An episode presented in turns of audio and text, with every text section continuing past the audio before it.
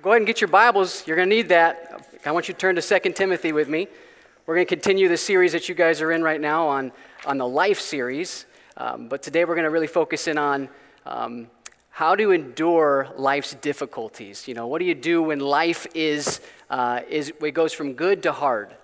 Um, so the, basically, this series, the title is going to be "When Life Gets Hard." We're going to focus in on the last letter that the Apostle Paul wrote uh, to Timothy, his disciple in the faith. So that's going to be where we're going to be. So 2 Timothy, as you're turning there, see if you can uh, finish some of these phrases for me.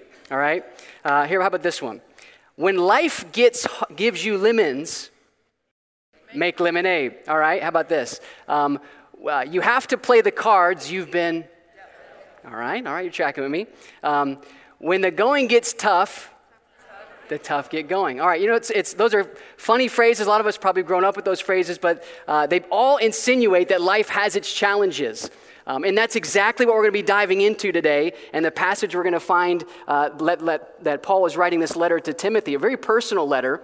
Um, but he's trying to encourage Timothy hey, look, things are going to be hard for you. Uh, in, in life, as you pursue God, you know God's got a specific call on your life. Um, as those of you graduating, listen to the letter, he's specifically saying the same thing. Um, as you pursue Christ, as you endeavor to fulfill the life that God has put you on this earth to fulfill. By the way, how many of y'all believe that God's got a plan for your life? Say amen. All right, that's exactly the case. And so, as we're getting into this text, Paul is trying to encourage Timothy as he's writing this letter from prison, life's going to get hard. When you pursue Christ, it's going to be hard. You're going to come up against some, some serious hardships.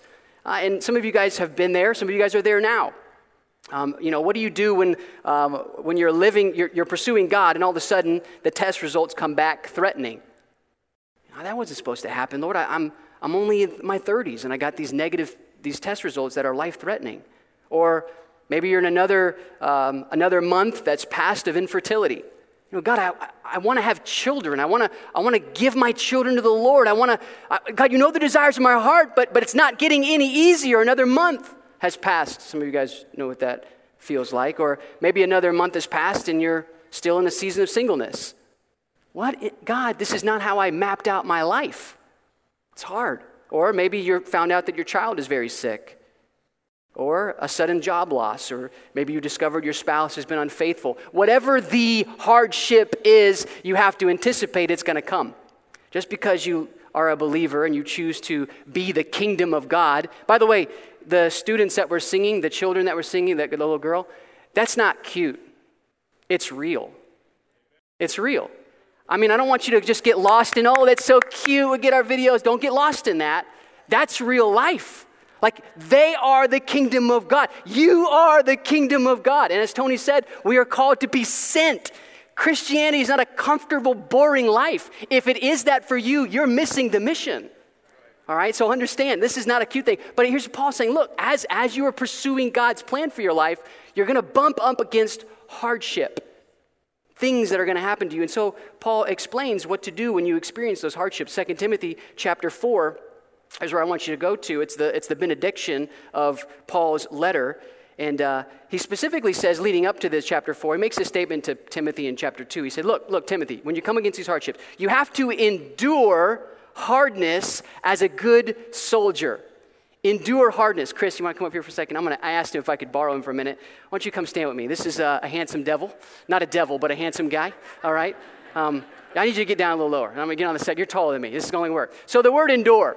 So, Tim, so Paul tells Timothy, look, look, look. You have to understand if you're going to pursue God's highest and best plans for your life, you're going to have to understand how to endure, what that feels like. The word endure means to, uh, to remain under something, like remain under the pressure. Dude, you got it. Just, it's like remaining under, there's pressure that you're going to experience. And here's the thing God doesn't want you to quit. God's just trying to say, I want you to stay where you're at. Even the pressure, and it hurts, and it's going to be painful at times. Stay there. If God can just get you to stay and not run away, not quit, not back down, not shut up, that's what God wants. Just stay there. And it's in that space in your life that God's going to do some of the most amazing things in your life and through your life. Whether that's singleness, whether that's hardship, whether it's, you know, having have issue with my family right now, stay where you are. Don't run away and don't quit. Thanks, man. All right, that's what he's trying to say. That's what the word endure means. So as we work our way through this passage, understand Paul is trying to explain to Timothy what it looks like, some of the things you're going to have to endure, and then what it looks like to endure those hardships. So, what we're going to see in this text, we're getting there. Uh, I'm going to start reading in verse number 9 at the end of the, and we're going to work all the way through verse number 17, actually, verse 18. Um, but as we do that, he's going to unpack for us five specific obstacles that you and I need to anticipate as we follow the Lord's plans for our lives. And by the way, I don't care how old you are. This is Paul writing, and he's probably close to 80 years old at this point. Some scholars think he's even older than that. It doesn't matter how old you are, if, you pursue, if you're committed to following Jesus Christ with your life, these are things you're going to have to experience. And no doubt you probably have already or are currently experiencing these five, these five hardships. But more than that, I want you to see how he endures, how he remains under in these five hardships. So let's read the passage and we're going to pray. Y'all ready to jump? Say jump. Okay, let's go. Here we go. Verse number nine. Do, all, do thy diligence, talking to Timothy, do thy diligence to come shortly unto me. For Demas hath forsaken me, having loved this present world, and is departed unto Thessalonica. Uh, uh Crescens is to Galatia, and Titus and Dalmatia. Only Luke is with me, who is his physician. And he says, Take Mark. You know, the, the guy John Mark who deserted him in the past when he was on that, his second missionary journey? He says, Take Mark and, and bring him with you for he is profitable to me for the ministry. Obviously, he's experienced a transformation. All right, verse number 12. And Tychicus, listen to this. And Tychicus have I already sent to, Tef- to Ephesus. And the cloak that I left in Troas with Carpus, when thou comest, bring with thee. And the books, but especially don't forget the parchments.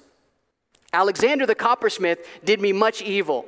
The Lord reward him according to his works of whom be thou, be thou aware also, for he hath greatly withstood our words, which is the gospel. Verse 16 At, that, at my first answer, no man stood with me, but all men forsook me. I pray that God, God, it may, I pray that God may, be, may not, let, not it be laid to their charge. Notwithstanding, the Lord stood with me and strengthened me, that by me the preaching might be fully known, and that all the Gentiles might hear. And I was delivered out of the mouth of the lion. And the Lord shall deliver me from every evil work. Somebody say amen. amen. And will preserve me unto his heavenly kingdom, to whom be glory forever and ever. And the church said, Amen. All right, so let's jump right in it. Let's talk about these um, hardships that Paul is experiencing as he writes the end of this letter to Timothy. The first thing I want you to note when life gets hard, I can endure. First, he talks about loneliness. First thing we notice in this passage is that Paul is apparently very lonely. Look what he says in verse number nine Do thy diligence to come shortly unto me. For Demas hath forsaken me, having loved this present world. He's departed and, and, and, and unto Thessalonica. Crescens is in Galatia, Titus is in Dalmatia. Only Luke is with me, and he's a doctor. Do you know how boring doctors are? No offense. All right, that's, that's kind of what he's saying. He's like, I just, look, Timothy, you're my son in the faith. I've discipled you. You have to understand, I want you to be with me. I'm alone, I'm in prison. That's, you almost can hear it in the, in the tone of his letter. Now, this was no small feat. I need to give you some context here. Paul is currently writing this letter from a Roman prison cell. Now, explaining that a little bit in detail, he's in Rome, and Timothy, his son in the faith, has now become the pastor of one of his first churches that he planted in Ephesus. So he's pastoring a group of people, raising up leaders to be able to lead the church, raising up a pastor so that he could go do it again. But here's Paul at the end of his life saying, I need you to leave Ephesus and I need you to come to me because I need you right now, Timothy. I'm alone. In, I'm in a dark place right now. Please come to me and hurry up and come. That's what he's saying here. He's extremely lonely. But you got to understand, that's a long way away. Like, I'm to, Ephesus is 5,000 miles away from Rome. And by the way, at this time when he wrote this letter, Rome is the epicenter of the extreme per- Christian persecution that's happening. Like, the, the emperor Nero is actually governing at this point. Some of the things that he's doing is, is, is brutalizing uh, the Christians. Like they're, they're actually, um, they, what what's been recorded in history is that he's actually uh, burning them alive at the stake. He finds out that they're Christians, and he's taken them and he literally burns them alive, puts them on a stake, lights them on fire for his parties as, he, as people drive up to his orgy parties. Not only that, he would, he would take Christians, find out their belief, he would raid the churches if he found out where these underground churches were, he would raid the churches, put them inside of animal skin alive, sew them up, and then throw them out to wild animals for sheer entertainment. And Paul's saying, Timothy, I need you here. And Timothy's like, yo, bro, no, I don't know about that. Come on, Rome. I don't know. Right? How many y'all would do that? Right? I don't think that's a good idea. Why right now? Let's let everything settle down a little bit. No, he, he's actually saying, I need you right now and come into the heat of the battle. What it tells me is that he's being very authentic and very real with Timothy. When you're in seasons of loneliness, the one thing you have to do if you're going to endure and remain under that kind of pressure and obstacle, you're going to have to be transparent with people around you. So here's the application I want you to walk away with. When you're in a season of loneliness, reach out to others. You need to reach out, just like, just like Paul's doing here. He's reaching out to Timothy. I need you. Come now. I know it's dangerous. I know you're going to risk your life by coming to me, but I need you now. Some of you are in an ongoing season of loneliness, but you feel like I can't, I can't reach out to other people. Like maybe you don't even know the name of the person sitting at the other end of your row. Say, I don't really know them. But you're experiencing seasons of loneliness why not get to know them? This is your family, right? When you're in a season of hardship and you're experiencing loneliness, let me ask you just, we have to go right for your heart. I don't like small talk. I'm going right for your heart. Why are you not connected with other people in this church? I'm assuming that some of you guys are not. If you are in a season of loneliness, why not get connected? Why not become part of a life group? Well, I don't, I don't want to be a burden. I don't, I don't want to. Look, look, it goes two ways here. Paul has to admit with authenticity, I need some help. I need some close proximity. And by the way, this person isn't going to solve my problem. He's going to yoke up with me in the problem, is what he's saying. That's what he's saying. Don't, don't look to people to solve the problem. Just, I need someone to walk with me. All right? And now, not only that, he goes on, he says, Timothy has to, has to respond to this. So it goes both ways. You have to be authentic to reach out. And by the way, if somebody takes you out to coffee this week because they're experiencing loneliness, you need to take them up on that offer. We're not talking about traveling 5,000 miles away here. We're talking about going to Starbucks. Bless the Lord. Okay? All right? I mean, you treat me to Starbucks, I'll go. No, I'm kidding. But that's what he's saying here. So, you, some of you in this room, upstairs, downstairs, you're going to need to reach out to somebody. And when they, and, and when they actually reach out to you, go. Go. Because this is what we do. This is what we do. We are the kingdom, just like they just sang. All right, so when you're in a season of loneliness, reach out to others. Notice another thing that you can see in this text it's, it's discomfort. You're going to experience the hardship of discomfort as you follow the Lord. There's absolutely no doubt here. Look at verse 13. He says, the cloak that I left at Troas with Carpus, when thou comest, bring with thee, and the books, but especially the parchments. Okay, why is he asking for a cloak? Anybody thought of that? Why, why is he asking for a cloak? What's the deal with that? Well, a cloak was used back in that time as like a, a coat, but also a blanket that you could use when you're freezing cold. Let me just paint you a real picture. I want you to get in the jail cell with me, so to speak, with Paul. I want to show you a picture of what it looks like um, if you go to Rome, what it's apparently uh, said to the, the, the, actual jail cell that he was in. I don't know if you can make it out right now, but probably not. Too, too, little, too dark. The, but against the back wall, there are chains, loose chains that the person was able to actually be there, but he was chained to the wall. This was a dark, cold dungeon. If you go to Rome right now, this is what they'll show you as what Paul's uh, cell was that he was actually in. The only light in the, in, the, in the dungeon was coming from above where people would walk. It's like a hallway upstairs. So, I mean, this was a terrible place. He was freezing cold. And it said that Luke wasn't necessarily allowed inside the cell with him to live there. He was only allowed to occasionally be there to help him for his medical needs. So Paul was seriously alone. But he's also very uncomfortable. It's freezing and it's cold in this dark dungeon. And so he's saying, Hey, look, look, I'm uncomfortable. Please bring with you my cloak. And then he goes on and he says, But also bring the books and the parchment. What, what's up with that? What is up with the books and the parchment? I, I, it's believed that the books were um, um, uh, uh, they're actually scrolls that he actually was using to, to read the Old Testament books. Um, papyrus scrolls is what it was actually uh, written down at that time. So he was, see, I want these Old Testament books. The Word of God comforts me in a very difficult, discouraging time, and I want it with me, and also bring the parchment papers, because the parchment papers is what he was using to write these letters. He said, I want you to continue. I want you to bring this stuff to me so that I can continue to serve the Lord in my discomfort because there's still more letters that I got to finish writing. Like, how cool is that? Like, the guy isn't stopping. He's in a massive season of discouragement and, and discomfort. He's cold, but he still wants to serve the Lord. Okay, so, so how? How was he able to endure discomfort? And by the way, you're going to experience discomfort too, right? It may be in different, different ways, but you pursue the Lord. You can use your own imagination on the discomfort you're going to feel, or maybe you are feeling. You didn't, you didn't choose this, but believe that the Lord's going to use this, whatever it is. All right? Let's talk about how, how what, what is he doing and is in, in, able to endure discomfort. Here's what he does. Notice this. He's very specific about what he needed. Now, I'm telling you, that's a very simple application of what Paul is doing here. Timothy, when you come, I want you to bring my coat because it's cold and it's dark and it's damp down here.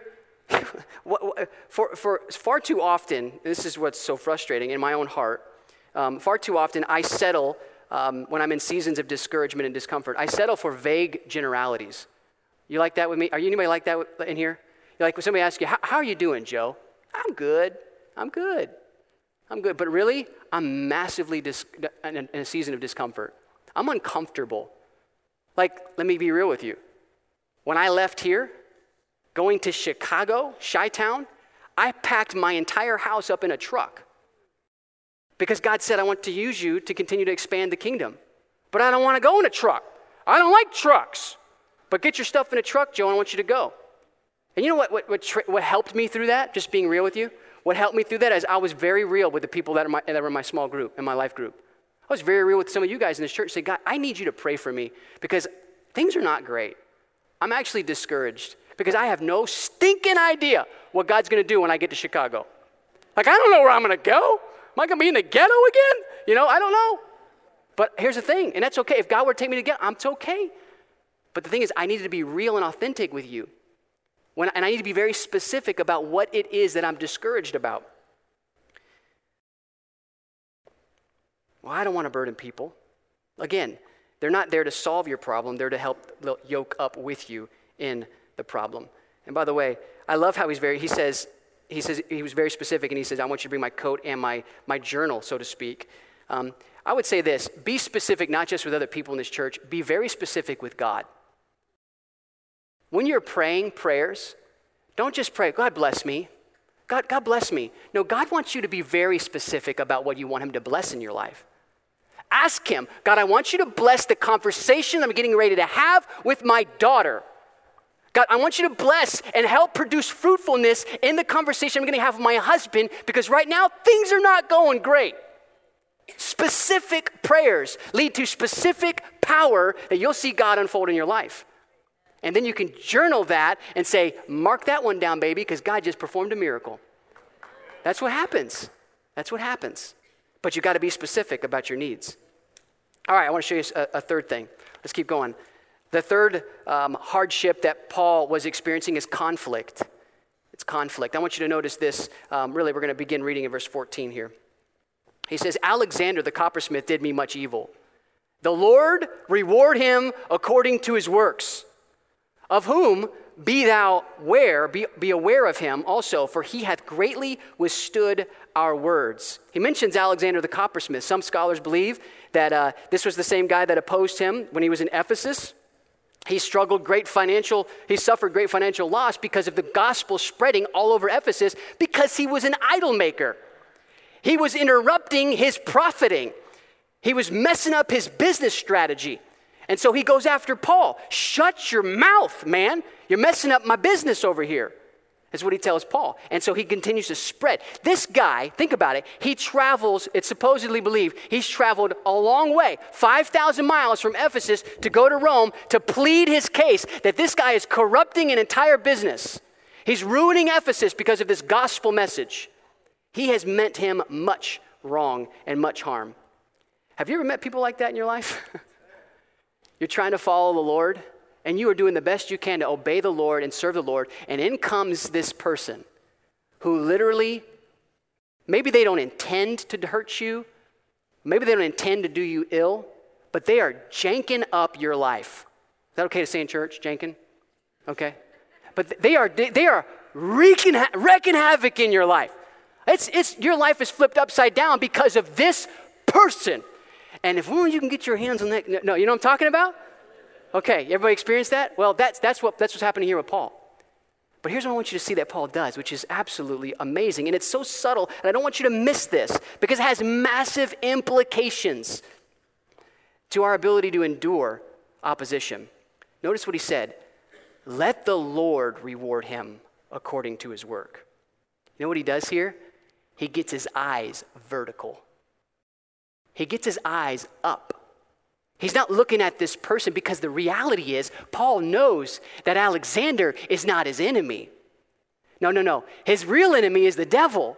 Alexander is the puppet, the puppet of the devil. And I can't let him, I can't attack him, I can't strangle him. What he is, he's dark, he can't see the light.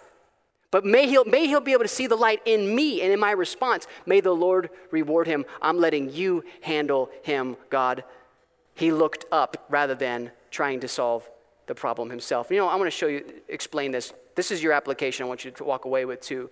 Um, when you're experiencing season of conflict, look up and remember that God is in control.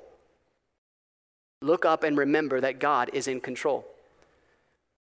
So that's a cute phrase, Joe. That's really cute. I think it's so sweet that you say look up. I mean, that's a great Christianese phrase, right? Look up and believe that God is there. Butterflies, right? right? Cute phrase, but let's be real about it. What in the world does it even look like to literally look up to God? Like, what are we talking about here? Let's be, let's go from, from uh, ambiguity here and some abstract idea to concrete facts. What does it look like to look up? Here's some ways you can tell if you're looking up. Mark this down, write it down, see if this is you. Number one, if I'm looking up to God, it means I am getting low and I'm not getting loud. I'm getting low, not loud. Am I getting loud and angry over the top at this person? Or am I getting low and saying, God, look, I, I can't solve this problem. The greatest way I'm going to see a change happen is if the power of the living God invades that guy's house and changes his heart. God, you've got to do this. I need you to do it. I can't do it. I'm going to stay low. Hence, you don't see him going after him. He's just asking God to do what only he can do. All right, second thing, we'll tell if, if I'm looking up I lean on God and not on crutches. I lean on God, not on, I'm just talking out of experience. I'm not just making this stuff up. This is real. I lean, this is how I tell if I'm looking up to God. I lean on God on crutches. What are some crutches in my life? Well, I mean, it could be anything. It could be um, it could be uh, work. It could be myself. It could be other people. I'm, I'm, I'm, relying on other people to solve my problem more than I'm relying on God. Um, it could be alcohol. It could be substance. Every one of us have tendencies and crutches that we usually run to. My wife says, I know what my crutch is. I say, What's your crutch? She says, Target. Target's her, uh, uh, her um, what is it? Uh, her therapy, her, what's that called? A ther- retail therapy. That's retail. I don't know. Well, it's, it's good she knows her crutch, right? But let me ask you what is your crutch? What do you tend to run to when you're experiencing opposition? You're going somewhere. Is it God? Lean on the Lord, not on a crutch. Number three, I'm, i will leave the results up to the Lord, and I will not force it. Not will, I will not force things to happen. God will bring the resolution in this life or the next life.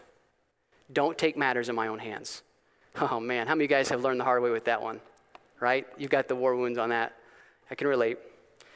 All right, so we have seen Paul endure loneliness in this passage. We've seen how he's enduring discomfort. We've seen how he's enduring conflict. Now I want to show you the fourth thing that I see in verse 16 how he endures rejection. By the way, you're going to experience this if you follow the Lord. Again, how does he endure rejection? Let's look at verse 16. We'll see. At my first answer, no man stood with me, but all men forsook me. I pray that God, I pray, God, that it may not be laid to their charge.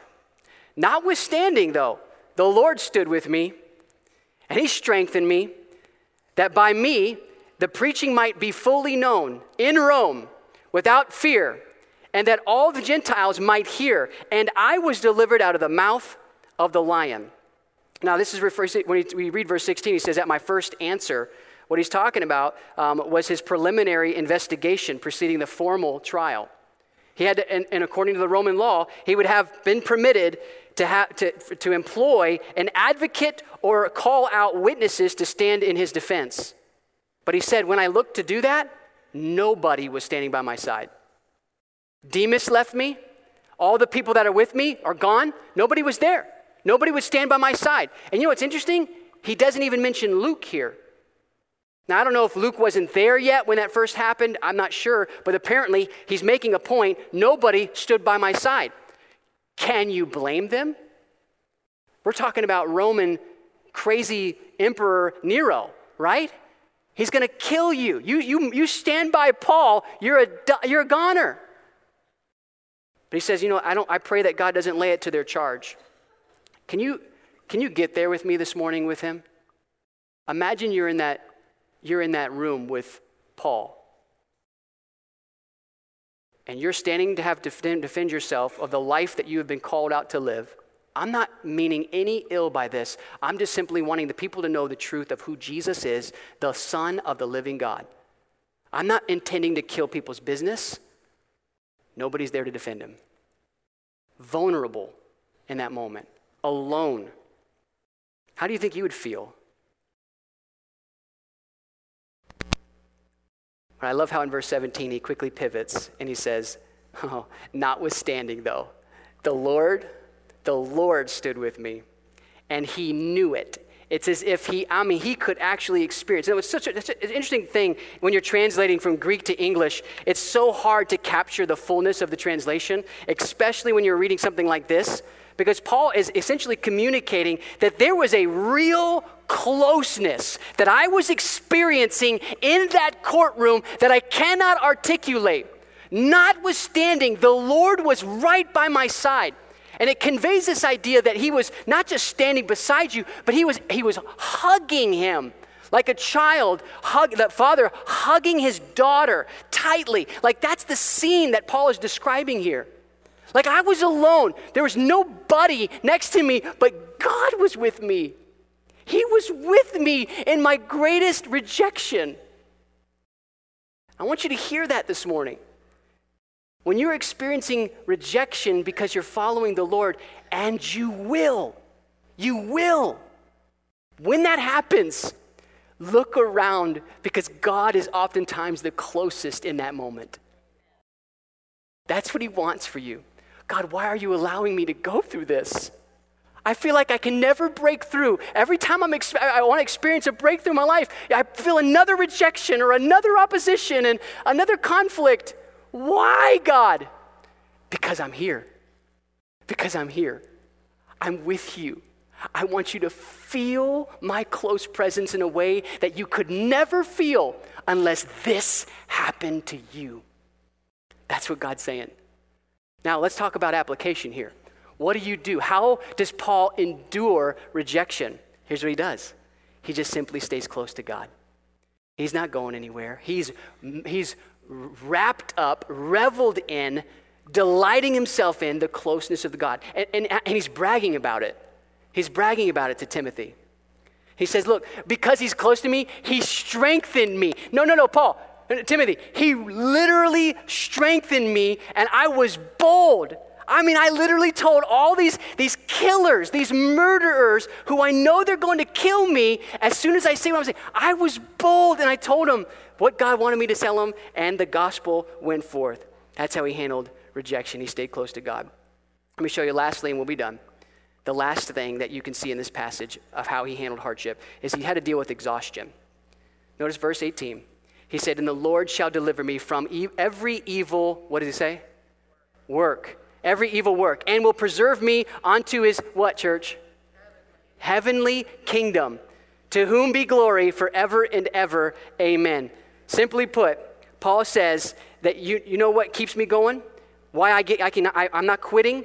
Because the Lord's preserving me. That word preserve means to save me. He is saving me. He's bringing me into the heavenly kingdom. It's part of the saving process, is the transforming process. He's changing me. He's making me stronger. He's opening the eyes of my heart so that I can see Him more clearly. I'm, I'm, discovering new things, new realities about who God is. And that's why I'm not exhausted. That's why I'm not quitting. He says, I'm, All I'm thinking about is what will heaven be like if this is what I can experience here?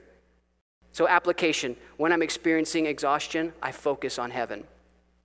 Focus on heaven. This is why he did not shrink back when facing martyrdom.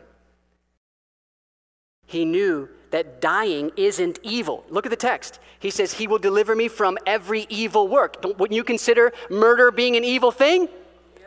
Not according to Paul. He says, This is, you may mean it for evil, but God's going to use your evil for good. Yo, you think you could kill me? All you're doing is you're getting me to Him faster. Kill me. That's what he's saying here. What they think is evil is actually my greatest gain. Come on now. That's some good stuff.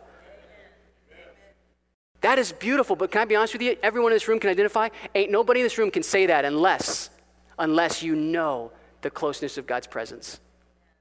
You have to experience the closeness. And by the way, you're only going to experience the closeness of God when, perhaps, you go through the hardest things in your life. But you've got to endure remain under, and let God reveal more of himself to you. That's what this passage is all about. Here's the sermon in a sentence I can endure any hardship because my God will strengthen me.